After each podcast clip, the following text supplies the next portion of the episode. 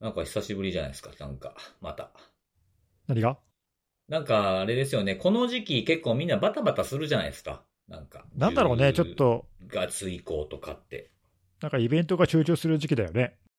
そうそうそうそう。なので、また今回の収録もちょっと間っていうことでもないですけども、空いてしまったんですよ。なんかお二人は、なんかどっか行ってたんですって、はい、あ、そうそう、なんかね、久しぶりにちょっと出張が続いて、はい、ね、僕と看護さん、なんかね、札幌一緒だったよね。はい。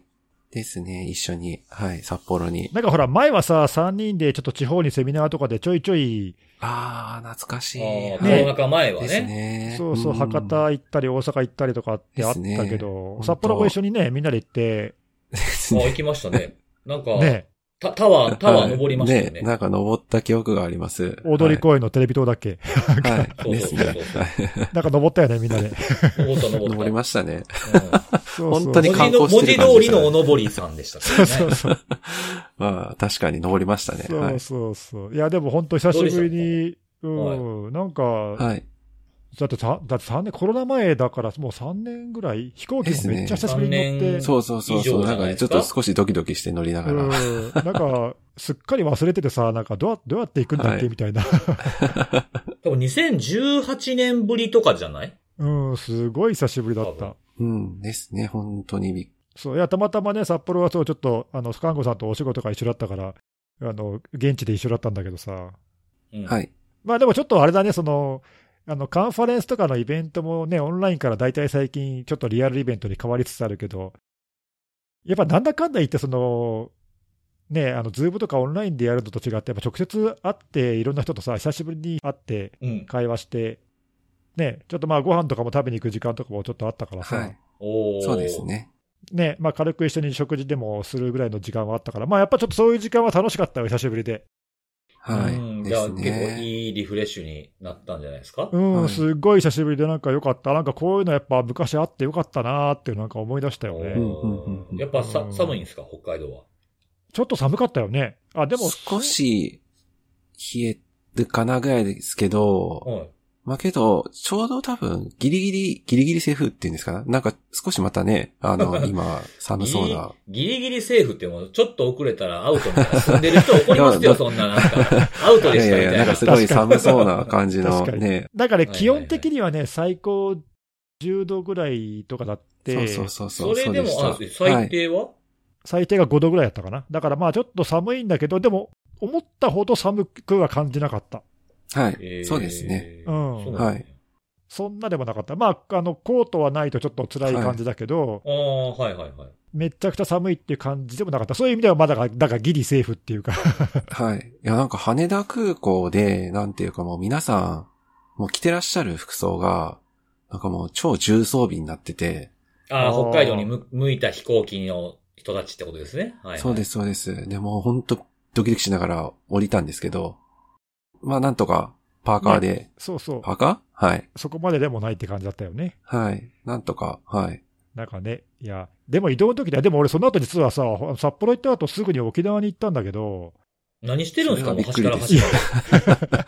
本当だよ。それがびっくりですよ。いやちょっと今回は珍しく北から南まで一気に行ったんだ。一回東京戻ってきてすぐ沖縄行ったんだけどさ。いやちょっと気温差が半端なくて、沖縄は高くて最高25度ぐらいとかで。あったかいですね。メダカが一番成長する温度ですね。そうなの、うん、メダカが一番育つ温度なんですよ。適温。なんだその豆知識は。小学校の時習ったやつ。知らねえ。いやでもね、人間にとっても快適な温度でして。快適ですよね。うん。Tシャツ一枚で過ごせるし、まあちょっと朝晩は羽織るものがあった方がいいかなぐらいだけど、まあ海が近くてちょっと寒いく感じるんだけどさ。はいはいはい。でも日差し暖かくてね、気持ちよくてめっちゃ良かったよ。なんかエンジョイしてますね。いや、仕事だけどね、どっちもね。あ、そうまあでもほら、やっぱりこう、ちょっと気分転換にはなるじゃないですか。移動とかさ、食べ物を変わったりとかさ。そうそうそう。いや、食べ物は確かにね、どっちも現地の美味しいものっていうか、たくさん食べれたんで、はいはい、そういう意味ではめっちゃリフレッシュできた。そうですね。ザンギ食べて。あ、食べた。サーターアンダーギー食べて。サーターアンダーギー。はい。サーターアンダーギーは食べなかったけど。食べてないです。あ、そうです。あれはおかしいじゃん。いや、なんか似たようなビジュアルやなと思って。確かにね。見た目はね。多分透明に見たらわからないと思う。全然中身違うやんけ。中身は違うけどね。まあまあ、そんな感じでしたよ。はい。ちょっとリフレッシュさせていただきましたけども。はい。よかったですね。なんか。僕は特に何もないんですよね。あら、そうなの？まあ、公演の収録したりとか、資料作ったりとか。まあ、いろいろやってましたね、なんかね。大変だね。まあでも、リフレッシュはしてますよ。ちゃんと。合間合間で。ゲーム。もうクリアしたし、バットマン。ゲームか。うん、ゴッサムナイツっていうね、バットマンが亡くなった後の、その弟子たちが頑張る話をやってたんですけど、速攻でクリアしてしまってね。昨日からポケモンの新作やってますけどね。なんか出たらしいね。俺もなんかニュースで見たけど。そうなんですよ。そうそう。それをやり始めたぐらいの。まあ、ポケモン GO と連動できるらしいんです。今のうちにやっとかないと思って、進めとかんとなと思って、そのために買ったって感じでしたけどね。なるほど。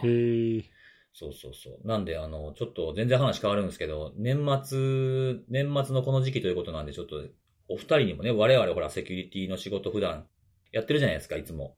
うん。そうするとやっぱどうしてもね、こう、世の中の動きに疎くなるなと思って。そうかな。うん。なんかお二人にね、その、なんかほら、新語流行語みたいな、こう、新しい言葉ってあるじゃないですか。ああ、はいはい。それをね、ちょっとお二人に今日は、これ知ってますかっていうのをちょっと聞かせてもらおうかなと思いまして。ああ、全然わかんないかも、そういうの。ちょっともうわからないですね。はい、はい、じゃあ、わからないかもしれない。2問に絞りますね。さっさといきますね、こんならね。はい。じゃあ一つ目ね、ホカンス。わかんない。ポケモンの名前違うって。なんか確かにポケモンっぽい。違う。確かにそうやな。なんか、いそうや。進化しそうやもんな、ちょっとな。うん。はい。うん。ホカンス。まあ、ヒント言うと、法とカンスが分かれますね。コロナ禍、だからこそ生まれてきた言葉なのかもしれない。なんかバカンスの中で。あ、そう。あ、そっち系か。なるほど。うん。バカンスのバーが法になってる。はい、この法は何？なんだろう。法なんだろう。法が出てこん。出てこないですか？はい。出てこんすですか？出てこんすですね。そうなんです。ホテルです、ホテル。あー、なるほど。ホテルで過ごすバカンスってこと？そう。だからそれだったら遠方まで行かなくても、例えば東京に住んでて東京のホテルに行って1日ホテルで過ごしてね、いろんな設備とか施設もあるんで、そういうの、まあ旅行業界の方々が作った言葉かもしれませんけど、こういうホカンスっていうのがなんかちょっと、まあ流行ってるのかどうかわかんないですけど。ホカンス出てくる。中でもそういうさ、ちょっと、都内のラグジュアリーなホテルで、一日のんびり過ごすみたいな、それもともとそういうプランとかデイプランみたいなやつあるし。そう、昔からあったけど、ね、多分名前がつけたんだと思いますね。やっぱりこういう名前をつけて広めようみたいな感じなんじゃないですかね。なるほど。そう。というのがありますということと、はい。あと最後はですね、まあ、これちょっとホカンスともちょっと親和性があるかなっていうのはヒントなんですけども、ヌン活。はい。ヌンがカタカナで、活は活動の活です。婚活とかの活ですね。はい、なるほど。なんだろう、ヌンが何を指してるか。ヌンがわかんねえな。普段言わないからな。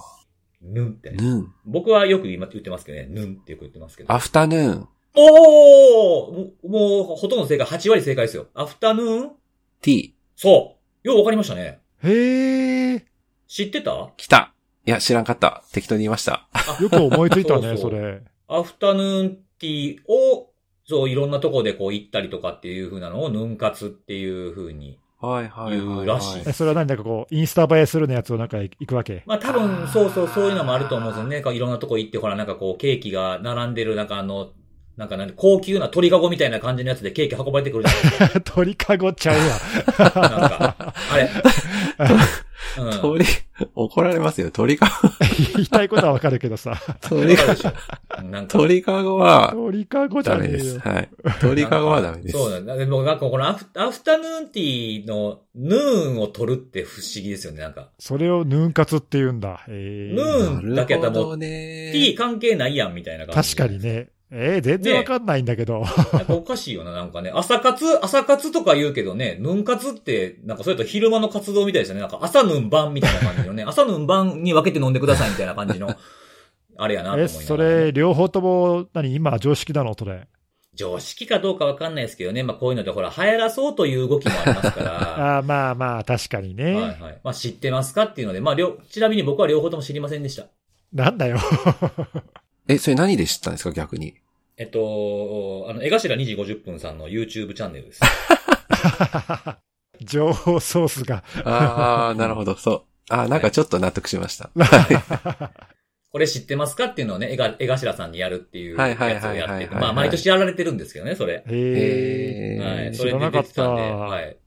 他のその部活知らんかったなと思って、そう自分が知らんかったやつを二人が知ってるかなと思って、ああ、知らんかったです。話なんですけれども、はい、ありがとうございます。お付き合いいただきまして。いえいえ。はい、ということでお便りが来ておりまして、はい。はい。はい。ちょっと今回ね、間に4つぐらい取り上げようかなと思うんですけども。ああ、そうか、そうか、はい。はい。セキュリティのあれで iPhone の話はよく出てきますが、iPhone の脆弱性の話はされないのかなというふうにお便りが来ておりまして。iPhone の脆弱性？はい。iPhone の脆弱性がですね、11月の10日に出てまして。あー、わかった。はい、はい、はい。はい。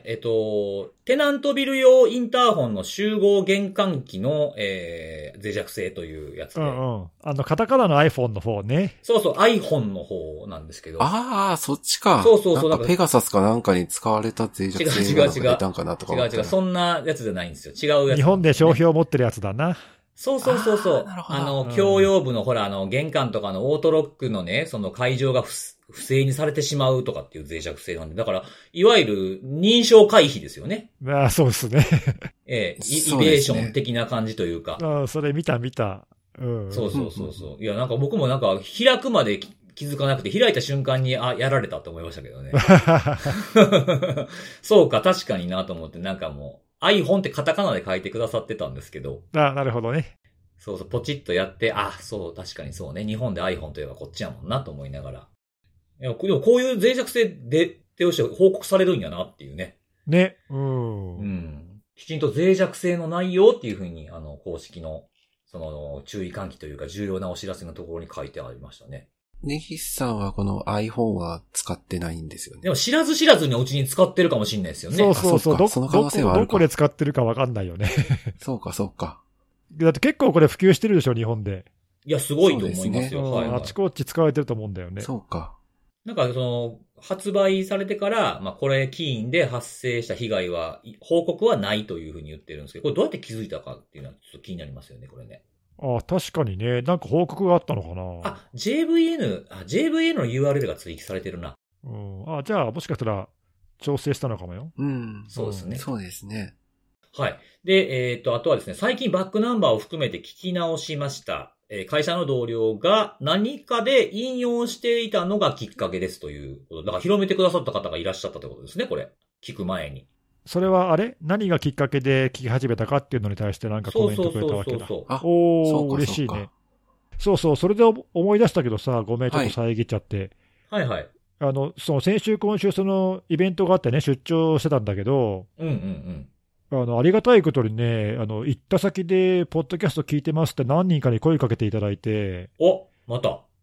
うん、いや、ほら、リアルなイベントでさ、人にリアルに会うのが結構久しぶりだったじゃない。確かに。そうですね。で、コロナ前だったじゃん、そういうイベントがあったのがさ。はい。で、考えてみると、コロナ前ってほとんど多分そういうのって、まあ、ほら、3人で喋ってるセミナーとかではもしかしたらあったかもしれないけど、うん。やっぱね、このコロナでほら、収録増やして、配信回数をさ、週に1回で増やしたから、はい。やっぱ確実に聞いてる人が増えてると思うんだけど、そのおかげか、ちょいちょいそのリアルイベントが始まって会うとさ、いろんな人に声かけてもらって、聞いてますよって言って。おー、いいですね。うん、めちゃくちゃ嬉しかった。なんか、いやー、本当ありがとうございますってみんなに、話したんだけどさ。うん、いや、なんかそういう感じですごいね、声かけていただきました。ありがとうございます。多分、頻度も増えたからっていうのもあるんでしょうね。そう、あると思う。うん、絶対それあると思うね。で、まあ、続きで言うと、まあ、前からなんとなく聞こうとは思ってたんですが、手つかずだったんですと。で、家事や育児の際に音声メディアは抜群に相性がいいなと今更ながらに気づきましたという、まあ、聞いてるスタイルも教えてくれてるお便りが来ておりました。確かにね、何か他のことしながら、音だけ聞けるもんね。ポッドキャストはね。ながらができるのが。それがいいよね。うん、いいですよね。そう。しかもながらで聞いてたりとかすると、ちょっとこう、飛ばしちゃうとこもあると思うので、2、3回聞いていただければね。念には念をね。はい。2、3回、ね、2、3回聞いたぐらいで、ちょっと面白さ分かってくるところもあるかもしれない。確かにね。はい。自分で聞いててもなんか2回目、3回目の方がなんか同じの聞いてんのになんかおもろなってないかって思う時ある。すごいですね。スルメみたいな感じですね。いや、本当に本当に。噛めば噛むほど、ね。噛めば噛むほど。はい。もうシャッフル再生でもいいんちゃうかなっていう、ね。シャッフル再生。ああ、なるほどね。はいはいはい、はい、はい。なんか久しぶりに聞くとなんか新しい発見があるかもしれない、ね。新しい発見あるかもしれない、ね。確かに。そうですね。はい、うん。次のお便りですね。標的型攻撃を、DDoS でごまかして侵入できたら上司メンバーが少ない土日でこそこそという流れかなと推測しましたという、カスペルスキーが出してた DDoS が多いのは何曜日っていう記事が木曜日になってたと思うんですけど、で、まあそれがあって、まあ土日働くから前の、水木あたりはお休みとかそういうのがあるんですかねみたいな、お便りですね。どうなんですかねこれ。曜日とか。でも、どうなんですかねなんかその、攻撃するシステムに DDoS してたら自分もできひんやんみたいなのもあるから。いや、まあだから、直接、その、多分陽動的にね、使うっていう話だと思うんだけど、目くらましとかさ、まあそれはよくある話なんだけど、多分直接、侵入とかをこう、しようと思ってるやつをドスするんじゃなくて、多分別のところを、狙って目をそっちに向けといて、向けといて的な話だと思うんだけど、だから前からでもそれよく言われてんだけど、本当にね、どれくらい効果があるかよくわかんないなーってのは、まあ常々思うところではあるんだけどね。そうですね。なんか実情のところがこういうのに来てて、DDoSが来てて、で、標的型も来てて、気づきませんでした事例が出てきたわけではないですもんね。そんなあとね、その、よく DDoS 攻撃狙われるところは、まあ慣れてるからさ、対応が。うんドス慣れしてますからね。同時に来たところであんまり返して変わんないかなっていうのと、逆に慣れてないところは、DDoS 攻撃なんかめったに来ないところが DDoS 攻撃が来たら、逆にその、なんていうの、警戒度合いが上がっちゃう感じもするんで、むしろそんなことしないで、はいはい、目くらましなんかしないで、こっそり狙ってやった方が成功率が高いような気もするしね。なんかちょっとだからその辺の、よく言われる話ではあるけど、実際の効果のほどはなんかよくそのちゃんと実証されてないっていうかよくわかんないところはあるよね。確かになんかまあ今年やかには言われるものの実例が延々と出てこないみたいなところはちょっとある話題かなとは僕も。曜日のところは何かしらその関連性はあってもおかしくはないけどね。そうですね。なんかこのレポートさらっとだけ見ましたけど攻撃のピークと谷は7月が最も対照的やったらしくて。ほう。7月1日は1494件で一番多くて、7月24日は135件っていう、なんでよりにもよって僕の誕生日に一番件数多いねんっていう感じはしたんですけどね。はい。そんなことが書かれてありました。はい。もし興味ある方は読んでいただければいいんじゃないかなと思います。はい。で、最後のお便りなんですけれども、医療機関でのサイバー被害事例が増えていますね。ふと気になったのですが、攻撃者側では何かしら、ここは脆弱だから攻撃しやすいぞ、リストを作って共有していたりするんでしょうかとのお便りが来ております。ほう。ここは攻撃しやすいぞというか、まあ最近のやつだとなんだろうね、その脆弱性というか脆弱性を悪用して取得した認証情報のリストみたいなやつの販売とかね。前にね、ここでも話したかもしれないけど、そういうのの販売とか、まあそういうのはあると思うんだけど。そうですね。まあそれがなんか医療機関に絞られてるかっていうと、まあそうでもないんじゃないかなっていう、なんか売られてるのとか見てると、なんか偏って医療機関をいっぱいみたいな印象は僕にはないんですけどね。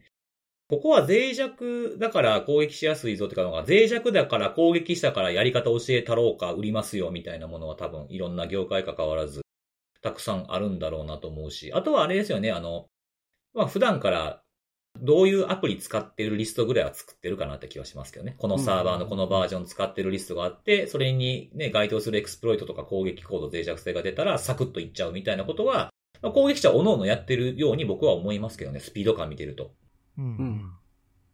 そんな感じですかね。まあ、共有というよりは、どちらかというと、なんかこう、金銭のつながりの方が多そうなイメージは、今のところはありますけどね。そうだね。まあ、その、共有することで何か、その、お互いにメリットがあれば共有するだろうけど、まあ、今みたいな話はね、どっちか独占した方が、旨味があるというか、そうですね。まさにその、ビジネスとしてお金のやり取りした方が、という感じもするし、まあ、実際そういうマーケットがあるわけだから、まあ、共有というよりはなんかそういう連携だよね、多分ね。そうですね、うんうん、多分そういう役割分担をしてるんだということですかね。そうね、うん、はい、はい、分かりました。ということで、お便りは以上なので、もしお便りをですね、くださる方はシャープセキュリティのあれっていうハッシュタグをつけてツイートいただければ、拾うかもしれません。拾ったら、ステッカーの印刷コードを差し上げますということでよろしくお願いしますということです。なんかあれですね、質問というかお便りの内容もなんかさ、まあいろいろだ、なんか幅があっていいね。その自分のところのさ、組織の事例の話だったり、今みたいなとこちょっと突っ込んだこう質問だったり疑問だったり、うんうんうん、ね、あのこう3人はどう考えてますかみたいなそういうね質問もあればさ、はいはい、コメントもありのなんかあの割としょうもないって言ったらあれだけどその。はい、あのおすすめのあれに対する反応的なのもあったりとかさ、いろいろ。何がしょうもないか。いや、何を言うか、まあね。いや、幅があっていいなと思って。そうですね。うんはい、いや、ほら、あんまり硬すぎるとさ、敷居が上がっちゃうし、笑いに偏りすぎてもさ、それはそれでまたハードルが上がるから。そうですね。バランスが大事ですね。そう、コーナーいろいろ取り混ぜてあった方がいいなってことよ。あ、そうですね。はい、うん。なんかうまくごまかされたような、煙に巻かれたような気がちょっとする気がないんですけれども。はいはいはい。でもね、僕もそれ同じようなことをちょっと思ってて、うん、僕らはほら、なんかちょっと気になるニュースがあったとか、まあ、この場で喋るっていうのもあるし、なんかこう、セミナーとかの収録の時にこの件どう思いますみたいなことで、別にチャットとかでも普段から聞こうと思えば連絡取れるし聞けるじゃないですか。あ、お互いにね。はい。そうそう、ニュース読んだ時にこれどうも僕こう思うんですけど、例えば根岸さん、川間さんどう思いますとかっていうのは、まあ、気軽に聞けるじゃないですか。うん。はい。うん。でも、これを聞いてくださってる方みんながみんなそうじゃないと思うんですよね。なるほどね。うん。うん。だからまあお便りっていう形でこうちょっと質問してみたりとか、まあ全部拾えるわけではないですけれども、まあこの話を聞いてて、まあ自分が関心のあることを話せたら、この3人はこういうふうに考えるのか、自分はこう思うなみたいなとこがあって、なんかちょっと前に進めるような気がするんですよ。そういうのがあると。なるほど。うん、聞けるっていう、まあ、ちょっと間接的というか、ちょっと遠回しかもしれないですけど、なんか、自分の気になることを聞けるっていうのは、すごくいいんじゃないかなと僕は思ってて、結構質問系はよく取り上げる傾向にあるかもしれないですね、僕は。確かに。はい。嬉しいですよね、そういうのね。はい。またお待ちしてます。ありがとうございます。お待ちしてます。ということで、セキュリティの話をしていこうかなと思うんですけれども、じゃあ今日僕からいきますね。お願いします。はい。はい。今日はですね、ロックビットのちょっと変わった、そんなことするアフィリエイトがいるのかみたいな話をしようかなと思ってるんですけども、まあ、その話をする前にですね、僕がたまにというか僕しか言ってないんじゃないか単語の、結構上位に来るのに、プリカーサーマルウェアってあるじゃないですか。あんまり確かに聞かないね。はい、うん。先行マルウェアとかっていう風に言ってますけど、まあなんかマルウェアが入ってき、何かしらのマルウェアが入ってきて、その後に別のマルウェアが入ってくる。まあそこにランサムがあったりするとかっていう話をよく、まあ講演とかでもさせてもらってるんですけれども、例えばちょっと前に有名なやつとかでいろんなとこに取り上げてたのトリプルスレッドなんて名前がついてて、エモテット来てトリックボットが来て、その後にリューク来るとかね。うんうんうん、あとは、アイスド ID からランサム X とかクアンタムランサムが来るとか、ね、このポッドキャストで看護さんが紹介したバンブルビーとかもね、後からクアンタム来るとか、マウントロッカー来るとか、あとは止まったけどコンティが来たとかいう例なんかもあったりしますと、いうふうなことがあったんですけれども、その中でね、ロックビットってどっちかっていうと、脆弱性で入ってきたり、まあ、認証突破で入ってきたりとかっていうネットワークで何かしらこう、入り口こじ開けて入ってきて、みたいな、イメージが強くないですか？おー、確かに。なんか先行マルウェアからロックビット来たってあんまり聞かなくないです？うんうん。事例としてもあんまりないかもね。うん、そうそう。まあ、例えば国内とか多分もう、ロックビットイコール VPN からぐらいのイメージついてるんちゃうかなって。VPN 起因が報じられること多いですよね。多いと思うんですよね。で、はい、今回僕が取り上げたりとか、まあ、気になった、紹介したいなと思ったやつは、ロックビットがその先行マルウェア経由で、まあ、別のマルウェアを通じてきたというお話をちょっとしようかなと思いまして。はい。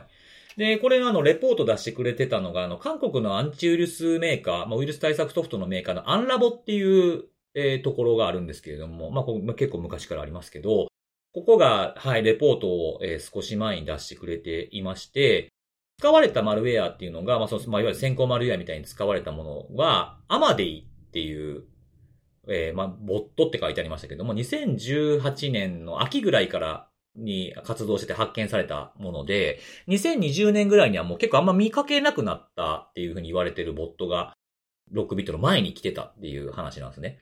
あんまり名前聞かないよね、これね。そうですよね。そうですね。僕もあんまり、なんか見たことあるかもなぐらいの感覚しかなかったですね。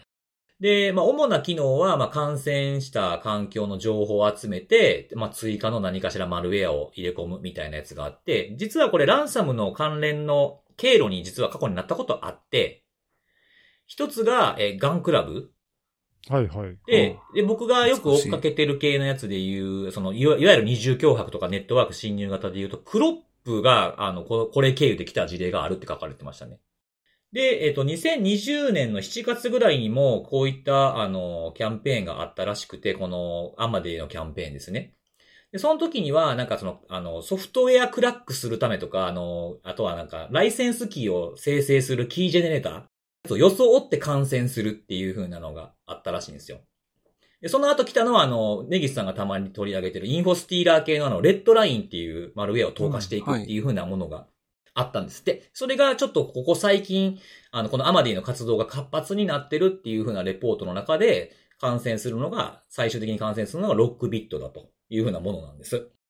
で、配布の方法なんですよね。配布とか、デリバリー、感染させるユーザーにデリバリーする方法なんですけど、そんなんなんっていうのが挙げられてまして、一つは、ワードのドキュメント。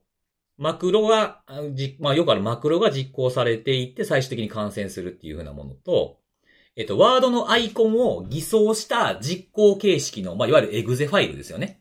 っていう風なものを、感染させるように、メールとかそういうメッセージング系のものでやってきて、で、それ C2 に繋がってみたいな流れなんですよ。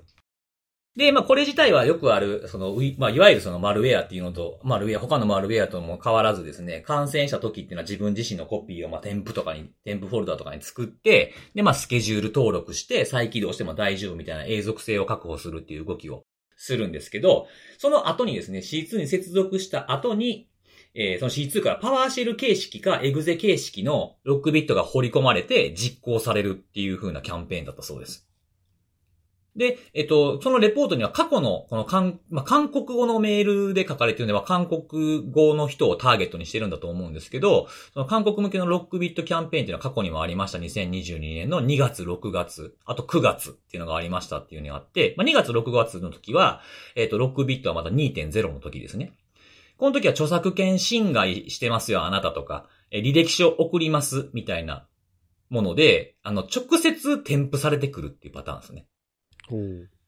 はい。で、2022年の9月にロックビット 3.0 になってからのやつも、これは求人募集でエグゼを直接貼り付けて、ロックビット貼り付けて送ってくるバージョンと、ワードから、マクロからドロップさせるバージョンみたいなものがあって、これ添付は ZIP ファイルなんですけど、パスワード付きの。開くと JPEG とエグゼの拡張子があって、で、JPEG は JPEG にしてるだけで実はエグゼなんですよね。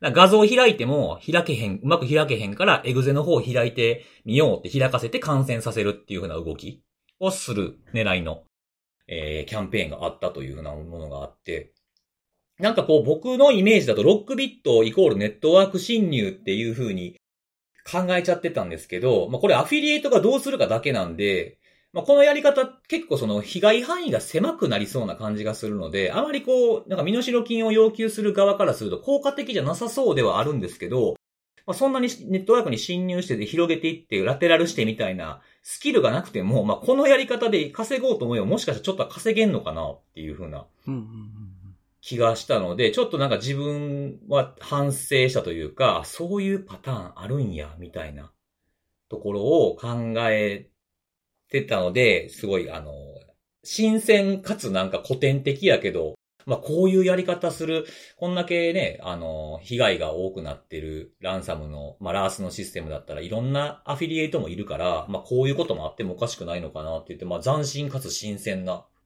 やり方が古典的すぎて、こういうのもあるなっていうのを改めてハッとさせられたということで、ちょっと皆さんにこんなんもあるよと思って紹介をさせていただきました。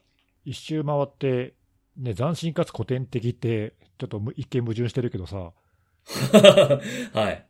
でも、それだけ多分、その、まあ、やるからには効果があるという見込みがあるというか、実績があるというか、うんうんうん、なんかそういうことなんだろうね、多分。そうですね。あと、まあ、その、あんまりその大規模ではなく、例えば限られた部分でのキャンペーンとかだとすると、なんかそこでは有効とか、なんかそういうこともあるだろうし。うんうん、ああ、そうですね。ね、だから必ずしもその、一つのその面だけを見て、これは本当に効果あんのみたいなのを思っても、ちょっとね、僕らがそれ知らないだけかもしれないしな。はいはいはい。そうなんですよね。だからもしかしたら、こう、端末1個をやっちゃえば、なんかその結構小さめの組織とかだと、もうアクセス権とかもあんまりこう関係なくファイルサーバー誰もがこの辺アクセスできます。業務に使うようなファイルは誰でもアクセスできますみたいなものも多いから、そういうところを狙うともしかすると、ネットワークに侵入したのと同じぐらいの成果を上げれるのかもしれないなとは思いました。なるほど。小規模なところだとそうかもしれないしね。うんうん、そうそう、うん。ね、リモートドライブ全部いけちゃうんじゃないかみたいなとかね、例えば。うん。うん。なんで、まあこれはちょっとね、はい、本当に矛盾ですけど、斬新かつ古典的というか。僕の中では矛盾してませんよ。この言葉はね。僕から見たらそうだという。いや、まあまあまあ、でもそうね。言葉的にはなんか矛盾してる感じがするところが面白いよね。びっくりしましたね。ちょっと本当に。うんうん、足元救われた感じがしました、本当。ですね。まあでも、こういうのはあれだよね。その、今まで来てた攻撃手法とか、その、アタックベクターがこうだから、今後もそうとはね、限らないわけだし、まあ常にこういうことって起こり、それ今回のケース限らずさ、なんか古典的なのがいつまでも続くかと思ったらなんかいきなり新しい手法が出てきたりだとか、うんうんうん、あるいはその、まあ、今回のケースはちょっとよくわかんないけども、はい、同じマルウェアを使ってるように見えて実は使ってるアクターがまるで違ってて攻撃手法もまるで違うとかさ、そうですね、うんうん、まあそういう事例はなんかいくらでもあるからね、あんまりその何かをこうきっかけに先入観を持って考えちゃうとこれがこんなことするはずがないってなんか思っちゃうから、まあ、ちょっと危ないよね、そういうのはないようにっていうのが、まあなんか、今聞いてて、そういうのもなんか思ったけどね。そうなんですよ、なんかロックビットがこういうことやってきたっていうふうに言うこともあんまよくないのかなと思いましたね。まあ、どのアクターがっていうことだよね。うん、アフィリエイトによりけりなんでっていう、そう。というのと、あとあれですね、これ、同じことを、そのスレッドをハイジャックするエモテットみたいなやり口でやられたらって考えると、割とゾッとしません？エモテットと同じように来て、同じように開かれてたら結構阿鼻共感なんかななんて思ったりとかして、まだまだ有効な攻撃手法なんやなっていうね、うん、というふうに思いましたというお話でございました。まあ攻撃手法の進化ってね、その古いものが使えなくなるとか対策が進んで効果がなくなるから移っていくわけであって、うんうんうん、まあ効果があるうちは何もコストかけて新しい方に変える必要性は必然性もないわけだしね。ないですね。まあ、そのあたりの、こう、ちょっとね、防御側とのバランスというか、そういうのはあるよね。だからまあ、ちょっと僕ら守る側が、そういう、こう、対策をどんどんちゃんと進めていって、こんな古典的な手法はもうどこでも通用しませんよっていう世界を作り上げていかないと、いつまでたっても通用するじゃやっぱダメだしね。そうですね。その地固めをせずに新しいことの対策だけをやってたら足元すくわれて、おっとそこかみたいなことになり得るっていうことですからね。確かにね。まあなんかそういうこう 教訓というかなんというかなんかね、そういうことを示唆してるかもしれませんな。はい。そういうふうに僕も思いましたし、反省もしたということでございます。はい、ありがとうございます。はい。はい。ということで次は看護さんお願いしていいですか？はい。今回は私今、めちゃめちゃ話題に上がってた、エモテットの話を取り上げさせていただきたいんですけども。お願いします。またエモテット化って感じはあるんですが、プルーフポイントっていう、会社、ご存知だと思うんですけども、そちらが、ブログでですね、2022年秋のエモテットの復活を総合的に考えるっていうタイトルで記事を公開、16日にされておられてですね、まあ、エモテットご存知の通り11月入ってからばらまきの活動が再開したっていうふうに、報告はされてるんですけども、まあ、その状況を、まあ、かなり、幅広くと言いますか、まあ、総合、まあ、本当にこのタイトルの通り、まあ、総合的に、分析をされてまとめておられる、まあ、結構いい記事だったので、まあ、ちょっとその内容を、ご紹介したいなと。で、まあ、内容そのものというか、エモテットの、その、こんなことがすでに再開して確認されてますよっていう内容そのものは、まあこれまでも報告されている通り、11月の初めに、ばらまきの活動が再開していて、で、まああと一部ではすでに報告もされてるんですけども、エモテットから、別のマルウェアが、まさに呼び込まれている状況っていうのも、すでに観測をされていると。具体的には、ISDID ですね。そちらが確認されているっていう話が取り上げられていて、で、今回は、まあ記事中でも、エモテットと、まあその後に、入ってくる ISDID の、結構技術的な解析をされた内容なんかも、含まれているというところではあるんですが、まあただちょっと細かい点とかをやっぱり注目していく中で、プルーフポイントも以前とはやっぱり異なる点が見られるところから、まあ今回のこのエモテット、11月に再開してるんですけども、ここに関わっている人が例えば新しい登場人物が出てきて、管理者であるとかオペレーターであるとかっていうのが、関わっている可能性っていうのが、ありますよというのも、分析から評価をしていると。で、やっぱり気になるところなんですけども、再開後にどれぐらいこのエモテット感染のメールってばらまかれてんのっていうのは、やっぱり気になるところではあって、っていうのもやっぱりこのエモテットのやり方って、ばらまかれる数っていうんですかね。その規模感がやっぱり一番脅威ではあって、単純にその数がめちゃくちゃ増えれば、仮にごくごく少数の割合の人しか騙されないような内容であっても、大量にばらまかれれば、絶対数としてはそれなりの方が感染被害に遭われる可能性ってやっぱり上がってくるので、やっぱり規模感って結構注目ポイントではあるかなとは思ってるんですけども、プルーフポイントが観測している範囲においては、11月再開以降は約1日10万通程度の、ブロックをしていると。で、この数自体は、だいたいその再開以前の、エモテットのばらまきの、平均的な数字に近いという形で、観測している話ではあるので、再開後の状況っていうのは、ほぼほぼ、その再開以前のばらまかれている状況と変わりがないというか、それと同じような状況にすでになっていると。なんかたまたま飛んでくるような状況ではなくて、おそらくもう、割と自然にエモテット感染のメールが飛んできてもおかしくない。そういった状況になってるのかな、という話ではあるんですけども、あとですね、面白かったポイントとしては、4ヶ月間、さっき、11月再開っていうまで、4ヶ月間は、お休みというか、ばらまき活動は止まっていたんですけども、その間にも、ばらまきこそなかったものの、例えば、コインマイナーですかね、モネロを、採掘するような、コインマイナーのばらまきが観測されているであったり、あとは、これは以前もお話し、もしかしたら取り上げてたかもしれないんですけども、モジュールが、ばらまきの、1ヶ月ぐらい前に、アップデートをされて、で、やっぱり一部、情報収集というか、感染している感染している端末の様子っていうのをしっかりモジュールで確認をして、ボット化と、要は観測セキュリティ研究者の人が、たまにボットネットに自分の、研究用の、ボットネットを組ませて状況を把握するっていう手法は結構取られてるんですけども、エモテットで、そういった、リサーチャーが稼働させているような観測用ボットっていうのを、確認するための手段として、そういった新しいモジュールで、そういった確認をするっていう機能が取り入れられているんじゃないかという話があったりとか、あとはですね、ISDID も、通常よく見られるケースとしては、2つのステージ、で構成されている、2段階のマルウェアというところで、1段階目でクッキーなどを使って情報を流出させた情報をコマンド&コントロールサーバーで受け取って、その後の、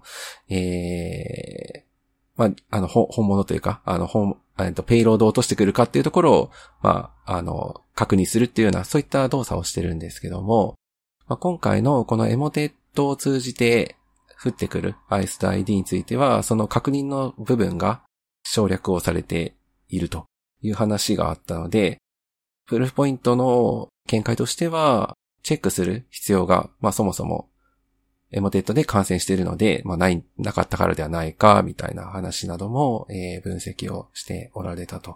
まあなので、まあさっきの10万通で、まあ実際記事中でも、どのあたりの国にばらまかれているかっていうのが書かれているんですが、しっかり日本も入っていてですね。で、まあ、もう当然なんですけども、日本語に、まあある程度ローカライズされた形で、例えば、パスワード付きの ZIP で振ってくるので、メールが届くので、添付ファイルの回答パスワードをお知らせしますっていうのは、まあ、ちゃんとしっかり日本語になってると。まあ、不幸中の幸いなのか、実際その後に、添付されてるファイル、Excel なんですけども、まあ、それを開いて表示される内容は、今のところは英語表記ではあるので、まあ、以前もお話ししたトラステッドゾーンですね。はい、そこに置いてくださいで開き直してくださいっていうのが、まあ、英語で書かれているので、これを実際にやる方っていうのは結構少ないんではないかなとは。あ、まあ、日本語で書かれているよりかはマシかな。はい、そうです、そうです。まあ、そもそもこれね、多分何書いてあるのか意味わからんみたいな感じだと思うので。まあ、でもね、何が書いてあるかわからんからこそ、はいはいしちゃうっていうのがありますからね。ああ、確かに確かに。ね、ここにちょっと置いてみちゃおうかなみたいな。確かにそれはあるかもしれないですね。まあ、なので、フルポイントも、まあ、ちょっとこの方法が、まあ、本当に有効かどうかっていうところは、まあ、まだちょっと何とも言えないというような、まあ、そういった評価はしているという話ではありました。なので、まあ実際にさっき10万通って話したんですけども、まあそれなりの数がすでにばらまかれていることであったり、まあそのさらに、先のISD ID が、まあすでに降ってくる状況っていうのが実際こういうふうに観測されている話ではあるので、もう以前の、まあ非常によろしくなかった、まあマリシャスなファイルをばらまく、まあそういった配信インフラストラクチャーとして、まあしっかりも機能してしまってるんだなという現実をちょっと今回、この総合的に考えるというブログ記事を通じても改めて感じたところです。あ、ただちょっと一点、ここの記事中にも書いてあるんですけども、15日だったかな？数日前ぐらいから、まあ今日これ収録してるの20日ですけども、数日前ぐらいから、また、配信が確か止まってたはずで、これまだ止まってたと思うんですけども、またなんかちょっとエモテと得意の、なんか動いたと思ったらまたすぐ止まるとか、で気づいたらまた動いてるとか、なんかそういうのをよくやるケースではあって、また15日以降は確か活動が、まあ、止まってるので、まあ、ちょっとその辺の動きとかっていうのも、まあ、やっぱり、さっき大量の数がばらまかれてるっていう話もあったので、まあ、その辺含めて状況を見ていただくのがよろしいのかなというふうには思いました。まあ、活動を再開したとか、活動が止まったっていうよりも、まあ、今まで来てたやつが、ちゃんと対処できてますかっていうことを考える方がいいのかなってきますけど、動いたから気をつけるとかではないというか。そうですね。はい。差分があったらその差分は見ないといけないとは思うんですけど、動いた動いてないだけでこう、右往左往するのはちょっとあんま良くないのかなっていつもこういうの見てて。そうなんですよね。やっぱりなんかこうやって頻繁に、止まったり動いたり繰り返してる、なんかもう活動停止っていうニュースがちゃんとリアルタイムで把握できてるかっていうところが出てくるので、ね、はい。まあ、なのでそれにやっぱり、ついさんおっしゃってる通り、まあ、右往左往されずにっていうのは大事ですね。看護さんこれさ、メールのばらまきの水準はその以前のような平均的な部分にも戻ってるから、まあ注意した方がいいよっていう話だったけど、以前、国内ですごく感染がすごく増えたっていうか、時にさ、感染しましたとか、情報がそれで漏洩しましたとか、あるいは感染はしてないけど、メールの送信でなんか悪用されてますだとかさ、なんかそういうリリースが国内の企業からたくさん出てたとかっていう時期があったじゃない。ありましたね。はい。なんか今回、11月再開して以降、何か例えばそういうような方面から、何かこう活動が活発になったなってのを感じるような側面はあるの？ですね、今年の春頃っていうんですか？まあ、プルフポイントのグラフでもなんかスパイクしてるような山があるんですけども、その時に比べると、まあ、幾分かは目にする機会は少ないけども、まあ、やっぱりすでに、なりすましメールにご注意くださいであるとか、うん、まあ、そういったメールを開いてしまったのでご注意くださいとか、だからそういった内容の注意喚起とかプレスリリースっていうのはすでに、やっぱり国内でも、ちらほら出ているという形ではあります。はい。じゃあ、まあやっぱりばらまきメールのそのまあ主要なターゲットの一つでもあるし、日本はまあ実際にそういう被害がもうすでに発生しているのもまあ確認はできているということだね。怖いなって思ったのは、いきなりそのこの大量のメールをばらまくボットネットっていうのを再開直後に稼働させられたっていうのが結構衝撃ではあってですね。4ヶ月間あったにもかかわらず、やっぱりその期間中にそのボットネット、まあエモテットに感染しているであろうそういった端末群をまあ十分に解消できなかったっていうのはやっぱ結構ちょっと衝撃というか悔しいなと、はい。うんうん、以前のそのテイクダウンの時もさ、テイクダウンした側がうまかったというか、連携してね、いろいろ法執行機関が連携してやったのがうまかったのがあるけど、逆に言うとその我々その やられてる側というか、守らなければいけない側の方はうまくそれに対応できなかったということも、うんうんうん、まあ一方で言ってるわけで、ああいうその法執行機関のテイクダウンの作戦がうまくいったからよかったけど、あれがなかったら多分そのままだった可能性が高いじゃない？そうですね。はい、そういう意味で言うと、その感染してないところは多分もうずっとしてなくて対策有効なんだけども、できてないところはその相変わらずやっぱり狙われちゃってるというか、攻撃側が活動すれば感染するし、ばらまきもすぐ再開できちゃうし、活動を止めていても、じゃあその間にこう対策が進んで減らせてるかというと、そういうふうにもね、なんか今回の見ると、すぐ再開しちゃってるのを見ると、なんかそういう意味でちょっとやっぱりその辺の対策がまだ徹底できてない状況がちょっと見えるよね、なんかね。そうですね。うん、なんかやっぱテイクダウン頼みではやっぱダメだと思うんだよな。いや、本当に、はい。そうですね。ね。毎回それがうまくいくとは限らないしね。はい。そうなんですね。本当にそれは思いました。僕なんかまあこのレポート自体もちょっとすごい興味深い内容やなと思ったんですけど、やっぱり僕は自分の関心事のところで、まあエモテットの次に来るやつがアイスド ID とバンブルビーの報告があったっていうのはちょっと割とエモテットに対するというよりは、まあエモテット起因としたその先のまあさらに大きな被害っていう風なものをもうなんか一段階上げて警戒していかないといけない感じかなっていう気はちょっとしましたこれは。ですね。うん。あとなんか細かいけどさ、その、アイスと ID の動きが単体で来るときとちょっと微妙に違うってのも面白いね、ちょっとね。そうですね。これはだからつまりそのエモテットと連携して活動することが最初から織り込み済みで活動してるわけで。ね。ですよね。ね、はい、うん。そのあたりがちょっとバラバラじゃなくちゃんとつながってやってるっていうのがちょっといやらしいというか、興味深いというか、はい。連携されてるんだなっていうのが。ね。はい。不必要な機能が落とされた軽いのが来るとかね、すごい。そう。なんかちゃんと、なんか連携というか提携というかね、そういう感じが見え隠れする動きやなっていうふうに思いました。なんかね、しばらく、ちょっとこの辺の活動は、まあそのランサムウェアに続くというのも当然またあるだろうしさ、さっきのなんだっけ、辻さんのところでトリプルスレッド的な話？はい。まあそういうのもね、依然としてまだやっぱり脅威として残ってるわけだし、あるいは単体として見ても、まあね、情報を抜かれたりとか、いろんなのに、その後の活動に使われたりだとかっていう、依然として脅威はあるし、結局、攻撃側が再開する、やめるとかっていうのをして、それにこうしてできちゃってるっていうのを、ね、防げてない、妨害できてないっていうのは、ちょっと、状況としては良くないよね。なんかね、その辺は。そうですね。今後もちょっと注意してみつつ、はい、対策を進めていかないと、なんかまたやられちゃうか、感じがする。そうですね。はい。ありがとうございます。はい。ちゅうことでですね、今日は、おすすめのあれをもうそろそろ紹介したいなと思ってるんですけれども。お願いします。今日紹介するのはですね、お店なんですけども。何系ですか？はい。和菓子。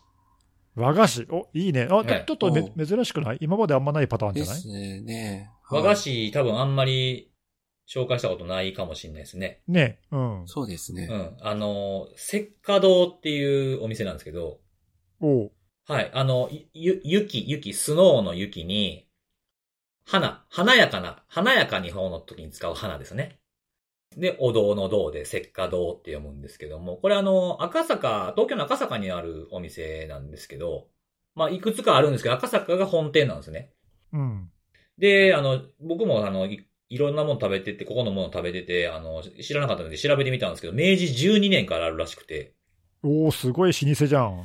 そうそう。で、和菓子、いろんな和菓子置いてる屋さんです。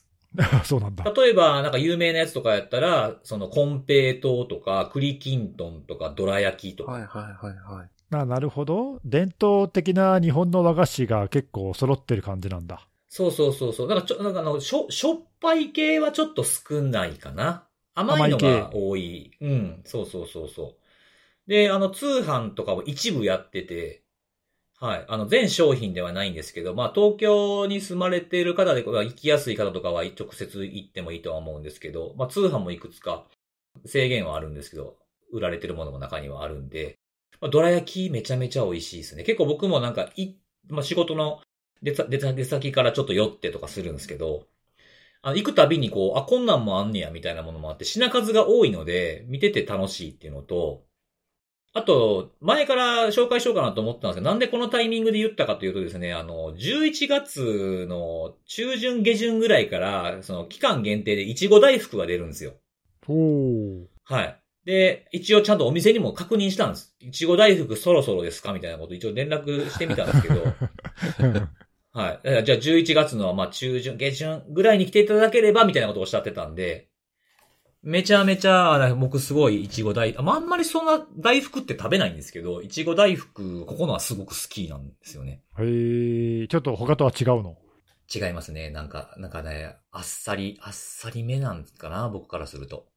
あんま甘ったるくもなくみたいな、ちょうどいいんですよ。なんか酸っぱいのと甘いのとの間みたいな感じで、その二つがね、ちょうどバランスが良くて、いいなっていうふうに思うんですよね。なんか今ちょっと言われてウェブサイトを覗いてみたけど、はい、私も今見てます。商品たくさんあってなんかどれもみんな美味しそうなんだけど。そうそうそう。あとなんか甘納豆とかは通販してたんかな、なんかあと店舗限定とかもあったりはしますけど。甘納豆ちょっと和菓子というテイストじゃないけど甘納豆もなんか美味しそうだねこれね。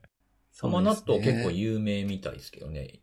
うん、いや全然知らなかったわ。なんかいやでも和菓子すげえ美味しそうこれ。なんかどれもね、なんか多分自分の、なんか一個ぐらいは好きなやつあると思うんですよ。これ結構美味しそうと思えるようなものがね。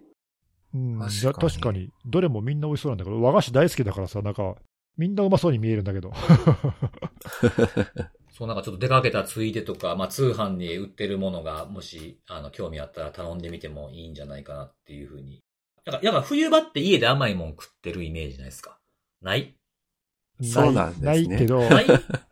ないけど。ほんま？なんかこたつの上にどら焼きとか置いてない？ないけど。こたつの上にどら焼きか。うち、おじいちゃんおばあちゃん家がそんな感じだったんですよ、ね。ああ、どっちかっていうとうちはみかんかな。なんか。そうですね。まあみかん、はい。みかんもあったな、ね。和菓子よりはみかんって感じだけど。はい、まあでも。いいね、これね。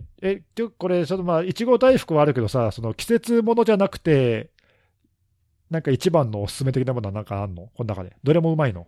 どら焼きですね。どら焼きですか。どら焼きもなんかこれ種類があるのね、いくつかね。そうそうそうそう。あるんですね。ね。ダイナゴンとかね。はい。ウイスとかいろいろありますね。そうそうそう。ちょっと食べてみたいな。食べたいです。私も食べたいです。でね、そうそう、そこでちょっと思ったんですよ。このウェブサイトをお二人も見てるんだったら、ご予約品っていうところに、焼き印っていうのがあるんですよ。あ、本当だ。